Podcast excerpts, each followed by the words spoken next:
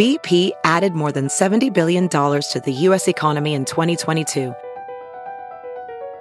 Investments like acquiring America's largest biogas producer, Archaea Energy, and starting up new infrastructure in the Gulf of Mexico. It's and, not or. See what doing both means for energy nationwide at bp.com slash investing in America.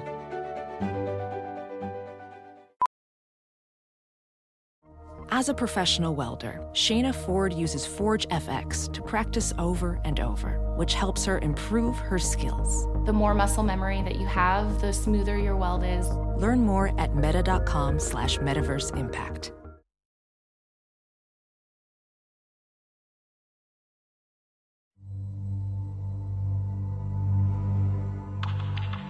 We knew that he had a taste for women who, to my wife and me, seemed age inappropriate. He was in his 40s and 50s, and they were in their 20s.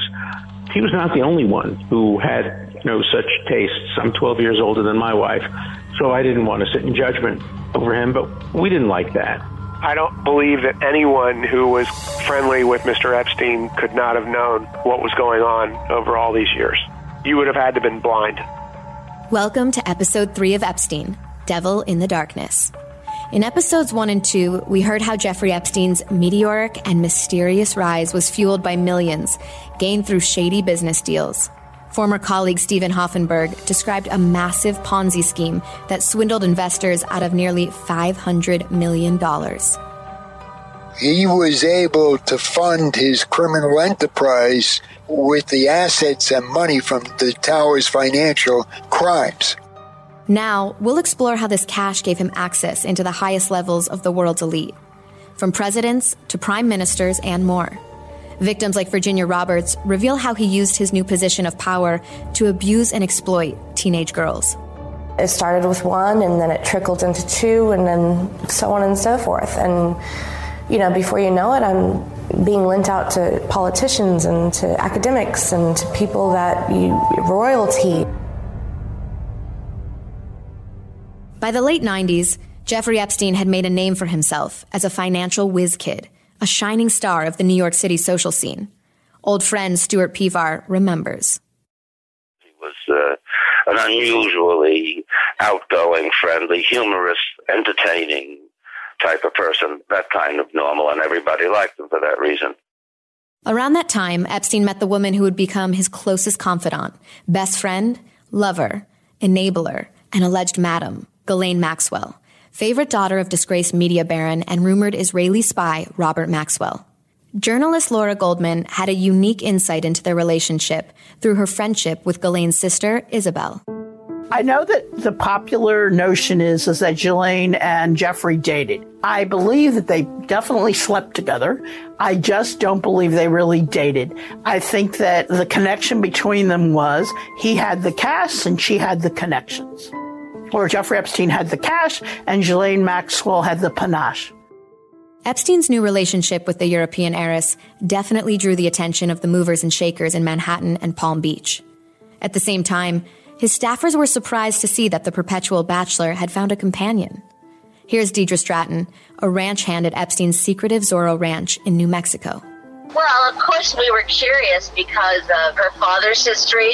That was intriguing. And of course, the staff, we would hear sometimes the staff from Palm Beach would be sent to, to Zorro for a vacation and we'd all exchange stories and hearsay and this and that. Ghislaine certainly had the connections. Among them, family friend Prince Andrew. Laura Goldman explains. Jeffrey Epstein came to Prince Andrew because Ghislaine Maxwell became friendly with Fergie. And Fergie introduced Ghislaine to Prince Andrew, and then Ghislaine introduced Prince Andrew to Jeffrey Epstein. And I think it's kind of apparent that they're kindred souls. We will take a much closer look at Epstein's relationships with both Andrew and Ghislaine in future episodes. But for the moment, Goldman says it was clear that she was at least a willing player in his perversions. I definitely think that Ghislaine Maxwell knew what was going on in Jeffrey's house. I believe she knew. I think she thought the girls were expendable. I think somebody said in Vanity Fair that she said they were trash.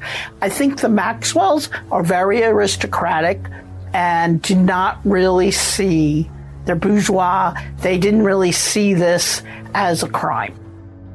With Ghislaine by his side, Jeffrey had his entree to a whole new world of the elite. Now no longer just another flashy Wall Street nouveau riche.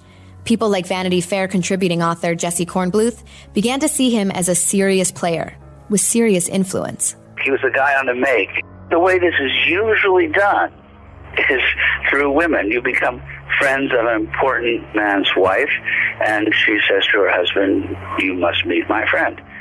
Epstein didn't particularly do this. He went right, right for the powerful men. Epstein, under the guiding hand of Ghislaine Maxwell, threw lavish dinner parties with exclusive guest lists at his Upper East Side townhouse, as well as more raucous get togethers at his Palm Beach mansion. The purpose of these was purely and nakedly to win friends and influence people. And he began to curry favor with even grander gestures. Rich people are cheap and rich people love nice things. So what I th- believe that Jeffrey Epstein understood that and he provided people like Bill Gates, Bill Clinton with luxurious private planes and they just ate it up.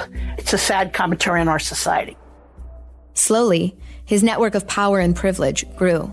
He understood that waving a private plane in front of Bill Clinton would make him a friend for life. He understood that offering a ride on the Lolita Express to Bill Gates and offering to talk to him about philanthropy would uh, entice Bill Gates. He understood your weak point and it may be that he was exceptionally good at it and exceptionally good at understanding rich people, but it is the method of all bullies to do that. One of his most high profile party pals was President Donald Trump, who once told New York Magazine that he was a quote, terrific guy with a taste for women on the younger side. Trump's Mar a Lago resort became their personal bachelor pad. Footage from 1992 found in the NBC archives shows the future president welcoming Jeffrey Epstein to his Mar a Lago estate. Both men are seen enjoying themselves, Trump pointing out women dancing in front of them. An apparently friendly encounter with a man the president is now looking to distance himself from. Trump has since denied they were close. Well, I knew him like everybody in Palm Beach knew him. I had a falling out with him a long time ago. I don't think I've spoken to him for 15 years. Uh, I wasn't a fan. But Spencer Kuvin, a Florida attorney who has represented several of Epstein's victims, says that's not the full story. So we knew from deposition testimony that we took in the civil cases from a few of the people that worked within Mr. Epstein's home that Donald Trump was more than just a casual acquaintance of Mr. Epstein. Uh, we knew that because even on one occasion, we were aware that Mr. Trump had come to the house and stopped by and just ate in Mr. Epstein's kitchen uh, and just sat there and chatted and, and ate in the kitchen with him. So, uh, you know, this was more than just a casual acquaintance. This was somebody that he knew and that they spoke with one another, they socialized with one another. We also knew that Epstein and Trump had gone to parties together at Mar a Lago that Mr. Trump had arranged. We knew that one of the victims that came forward and accused Epstein of essentially turning her into a sex slave was found at Mar-a-Lago originally. She was working there, and that's where Epstein got her from. Kuvin even says that Epstein and Trump's relationship went far beyond Florida. So we also know through stories that have come forward now from two young girls that were sisters that were in the New York area that Mr. Trump had stopped by Mr. Epstein's New York home on occasion as well. So, as far as high profile friends, we certainly knew that Mr. Trump was a close friend of Mr. Epstein during those exact years that Mr. Epstein was molesting these young girls. So, these were two gentlemen that definitely ran in the same circles.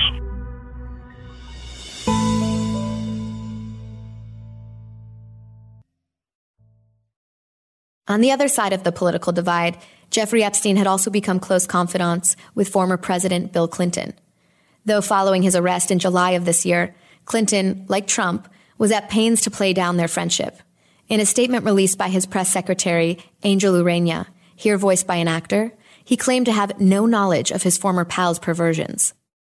President Clinton knows nothing about the terrible crimes Jeffrey Epstein pleaded guilty to in Florida some years ago or those with which he has been recently charged in New York. In fact, according to Mr. Urena, Clinton barely knew the man. He had one meeting with Epstein in his Harlem office in 2002, and around the same time made one brief visit to Epstein's New York apartment with a staff member and his security detail. He's not spoken to Epstein in well over a decade and has never been to Little St. James Island, Epstein's ranch in New Mexico, or his residence in Florida. The statement also declared that although Clinton had traveled on the Lolita Express before Epstein's crimes became public, it had only been a handful of times, and always accompanied by his Secret Service agents. In 2002 and 2003, President Clinton took a total of four trips on Jeffrey Epstein's airplane one to Europe, one to Asia, and two to Africa, which included stops in connection with the work of the Clinton Foundation.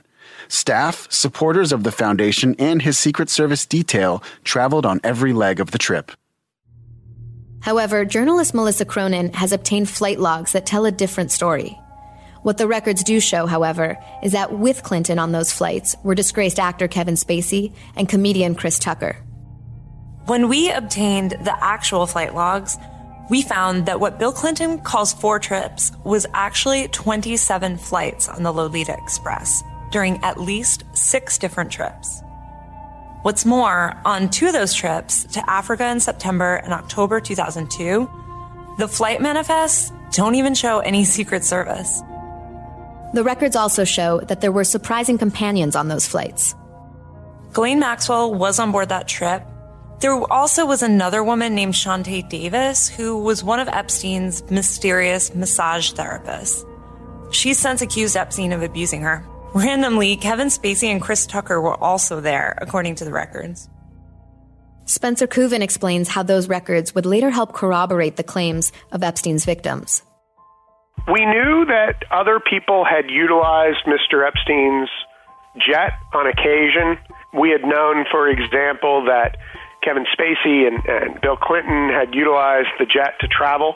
In fact, as part of the civil litigation, we had deposed or we deposed the pilot for that jet and talked to him about the logs and talked to him about who was traveling aboard that jet and whether any of the victims were transported utilizing that jet.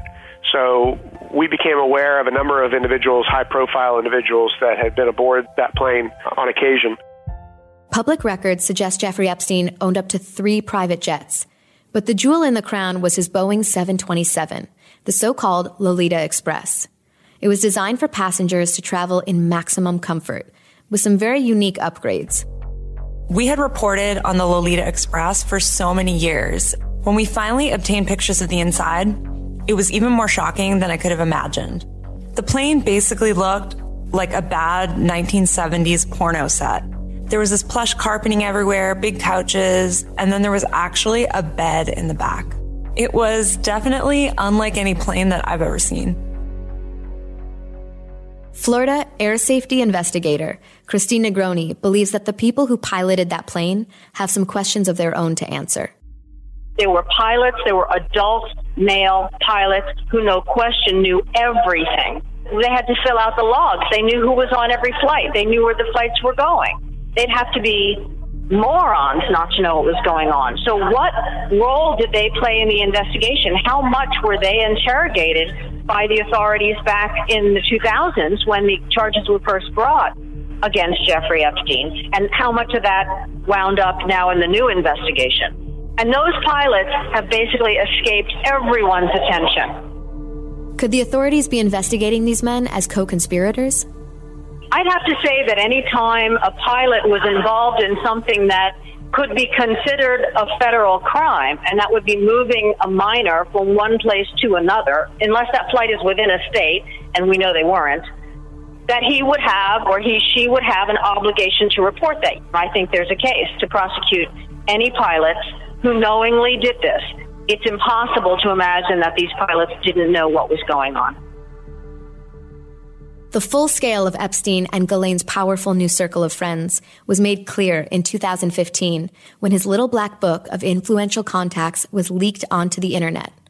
Melissa Cronin was one of the reporters who investigated the contents of that book. So, the infamous Little Black Book had been taken from Epstein's home back in 2005 by an employee, and its contents were really astonishing, even for people like us. The sheer number of big, bold names in there across politics, business, Hollywood, it was like finding buried treasure. You had the likes of Woody Allen, Alec Baldwin, magician David Blaine, but then also Bill Clinton, Donald Trump, UK Prime Minister Tony Blair, Ehud Barak, Prince Andrew, Fergie, Ted Kennedy. The list goes on and on. It's basically a who's who of early 2000s power players. Epstein also used his wealth to cultivate leading figures in the scientific and academic communities. And when he wasn't wowing guests on board the Lolita Express, he was entertaining them at one of his lavish properties around the world. Ranch hand Deidre Stratton recalls catering to many VIPs at Epstein's Zorro Ranch in New Mexico. You know, I remember him having like Nobel Prize winners there, and we would serve them lunch, and they would have these deep conversations about natural selection and DNA and all these different lofty things. Most of our guests were scientists that Jeffrey was looking to, you know, fund their research. You know, the woman who choreographed Lion King and her husband, who was a composer, they were there. That doctor, whomever, I can't think of his name, um, who was with Naomi Judd, they were there at the main house. Epstein's Orgy Island became a destination for the academic elite as well in 2010, which was after 2008, Isabel Maxwell and her third sort of husband had a science event at Jeffrey Epstein's island. That's the event that brought Stephen Hawking and a bunch of other people. He also, despite having never graduated from college himself, spent millions ingratiating himself into the pinnacle of American academia, Harvard University. Harvard allowed him to have an office. We would meet at Harvard for events uh, at his office with other academics. George Church, the man who decoded the genome, Stephen Jay Gould, the paleontologist, Howard Gardner, uh, others. Journalist Melissa Cronin was actually a student at Harvard while Epstein was holding court in Harvard Square. When all of this came out about Jeffrey Epstein's ties to Harvard, I was really shocked because I was actually there when he was doing all of this. I was an undergraduate at Harvard in 2005 when Epstein was a visiting fellow in the psychology department. I do remember visiting the Hillel House on campus with friends and seeing his name on a plaque inside as like somebody who had helped it get constructed. At the time, I thought he was just one of the many millionaires helping to fund the school. I'm sure I never saw him on campus, and I definitely had no idea just how deep his ties were. Indeed, behind the scenes, Epstein was donating millions to Harvard and the nearby MIT Media Lab, and the universities would only admit the extent of his support years later. Almost a month after Epstein died, the president of Harvard emailed me and other alumni this massive 4,000 word email laying out every single detail about how Epstein had been connected to the university. It was clear they were going to be super transparent about everything he'd done on campus. His ties to Harvard definitely ran very deep, but it's clear that Harvard basically disowned him after his sex crimes were exposed.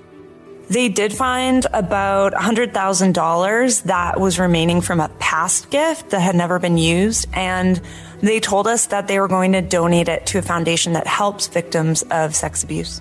That wasn't the case, though, with the MIT Media Lab just down the road. They actually continued to accept and cover up multi million dollar donations that Epstein made or told his friends to give. There are even leaked emails from staff there expressing concern about Epstein's visits to the labs with young women. It's really crazy how much they have to account for.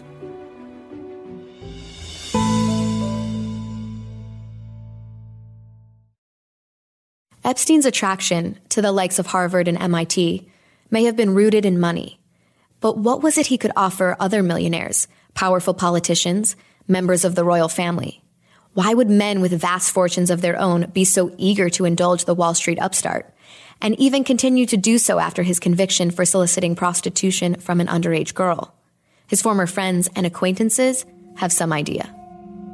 Rich people, the one thing left for them, they like to live dangerously. You notice they like to drive fast cars, they like to helicopter ski, they like to jump out of planes. Okay, so this is breaking the law with 14 year olds is on that list, except they don't seem to understand that the 14 year old is a person, not a commodity. I think the presumption of guilt does not apply to powerful men. That very, very powerful men in every situation, not just sex. No one says no to them. No one. They have an idea, the subordinates execute it, right? Or try to execute it. No one says, sir, uh, maybe you want to rethink that. And so the idea that these men would have sex with, that had been gifted to them of an underage girl, that that would cause them any trouble, any blowback, no, it didn't occur. Indeed, for Epstein, the thrill of having presidents, royalty, Nobel winners, and Hollywood power players on speed dial may have been less about star power and more about leverage. We had heard that Mr. Epstein had created videos inside of his home and kept them as insurance with respect to high profile individuals who had been in his home and who had visited him, and maybe he had provided women to some of these individuals, young girls. I know for sure that Epstein's New York home had security cameras throughout it. He had six different monitors in just one security office alone, and those were all hooked up to a printer that could print out images of what was happening in the house at a moment's notice. When the FBI later raided that home, they found a huge trove of images and videos in his safe there. You have to wonder what was in it and what was it all for. Jeffrey Epstein's personal chauffeur says it all seemed like a giant web of blackmail. I think that Epstein thought he could do whatever he wanted to do because nothing could ever happen to him. He had that kind of demeanor, like he was untouchable. Sort of like John Gotti in the day when nobody could mess with him because, you know, I guess he figured he, you know, he had everybody in his pocket that could screw him, so he just did whatever he wanted to and was had no worry about who was there or what they were doing or anything. And someone very close to the case agrees. John Mark Dougan was working for the Palm Beach County Sheriff's Office when local police launched an investigation into Epstein's abuses. An investigation that would send him to jail. Dougan claims the investigation was rigged from the start because Epstein had dirt on some very powerful men. So I worked for the Palm Beach County Sheriff's Office is with the town of Palm Beach, a completely different agency. Now, the Palm Beach County Sheriff's Office was tasked with watching Epstein after he was arrested. So we basically had the whole entire case file. According to Dougan, Epstein's Palm Beach home was filled with thousands of DVDs containing videos that could be very damaging to a lot of people. Well, there weren't tapes so much as DVDs. I don't know if they've reported this or not, but every bedroom in Epstein's houses had multiple cameras in them. He used to keep records of everybody. He used to store everything. The Palm Beach Police Department, they knew that there were thousands and thousands of these DVDs. Except, now this is very interesting. When they went to search for them, they were gone. And nobody's really quite sure who took them. You know, it's funny because nobody knows where they went. Not really the question of who would have had access. The question you should be asking is who had knowledge that the search was coming. Dougan believes that Epstein could have passed off the secrets on those videos to intelligence agencies across the world, including the KGB. Coincidentally or not, Dougan now lives in Russia, where he has been granted asylum. Do I think that Epstein was probably put up to getting some wealthy people to sleep with some underage women so those people could be blackmailed by Western intelligence agencies? Absolutely, I do. Could one of those targets have been Prince Andrew? According to recent reports, the royal family and Britain's MI6 are terrified that Andrew's darkest secrets may have fallen into the Russians' hands. In the meantime, Andrew is doing his best to distance himself from the scandal.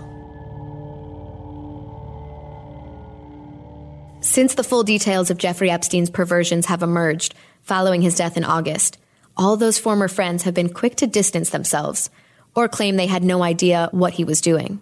Two weeks after Epstein was found dead in his cell, Prince Andrew released a bizarre statement, voiced here by an actor, in which he said, At no stage during the limited time I spent with him did I see, witness, or suspect any behavior of the sort that subsequently led to his arrest and conviction.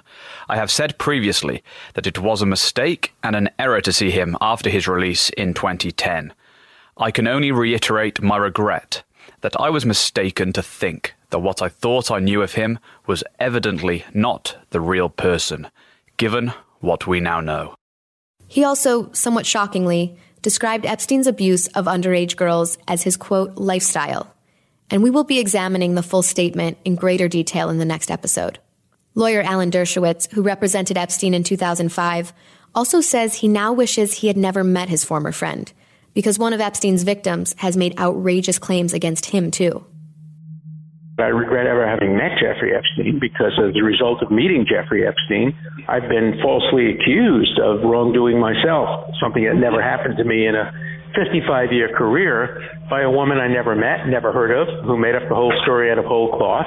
I have nothing to hide. I've had sex with one woman since the day I met Jeffrey Epstein, and that's my wife. I've never right. flirted with another woman. I've never touched another woman. I was never on an Epstein plane with anybody who was even close to being mm-hmm. underage. And I was only once on what's called the Lolita Express, the large plane. For Gary Grossberg, who knew Epstein growing up as a child in Brooklyn, these denials by Epstein's former buddies are the ultimate betrayal, or worse. You know, the thing about it that bothers me because I'm a very loyal person is, you know, their silence is betrayal as far as I'm concerned. I mean, that's what it comes down to, to, to say, oh, if I would have known this, and that's all nonsense. That's all nonsense. Anybody who was ever around him that I was there, they were always speaking very highly about him. You know, he's such a great guy. So, you know, he's just so kind. You know, they look at, at him as a, as a piggy bank or whatever it may be, and they think that they're going to be able to uh, do whatever is necessary to punch their meal ticket. But it's not going to happen. And politically, the same thing. I mean, the folks are not happy that he's not there because they can't continue to put notches in their belt because now it's over with. It's finished. Meanwhile, with Epstein gone, the world is left to wonder if any of the powerful men in his orbit will ever face justice. Why hasn't Bill Gates been forced to answer why he was on the Lolita Express? Why is Leslie Wexner still CEO of The Limited? Anyone that facilitated Jeffrey Epstein's crimes should serve a minimum of 20 years in jail. And the reason is I really thought that in our society there was a red line. We don't uh, traffic young girls. Obviously, that's been broken. I do not think those people are redeemable. There's no way to rehabilitate them. Epstein's New Mexico ranch hand, Ian Royal, is among those demanding justice for what his former employer and his high powered friends unleashed on the world. It'd be great to see everybody that's a part of it to go to jail. I just think there is so much power we're fighting, so much power that we're having to go against right now. Like, we're going against this upper 1% class that feels like they're invincible. And to a point that's kind of almost true because they're getting away with it.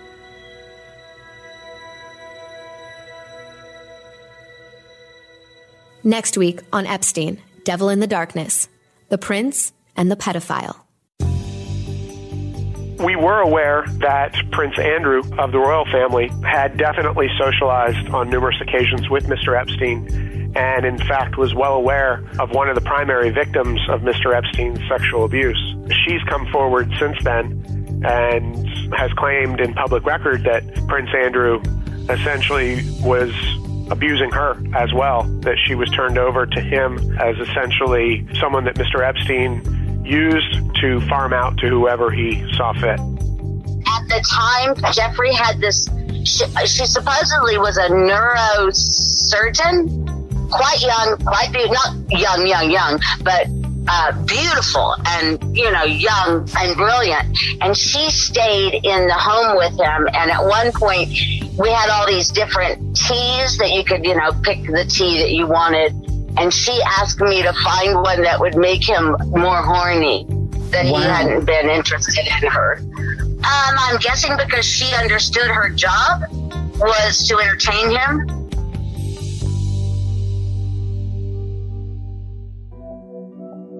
Epstein, Devil in the Darkness is narrated by me, Danielle Robay, executive produced by Dylan Howard and Melissa Cronin, and is a production of Broad and Water Studios and Endeavor Audio. Executive producers also include Tom Freestone, James Robertson, Andy Tillett, and Robert Dixter. The series is written by Dominic Utton. Reporting by Aaron Tinney and Doug Montero. The series is mixed and engineered by Sean Kravitz and Sam Ada. There is so much more to this story, and you don't want to miss anything, I can assure you. Make sure you subscribe to Epstein Devil in the Darkness wherever you get podcasts.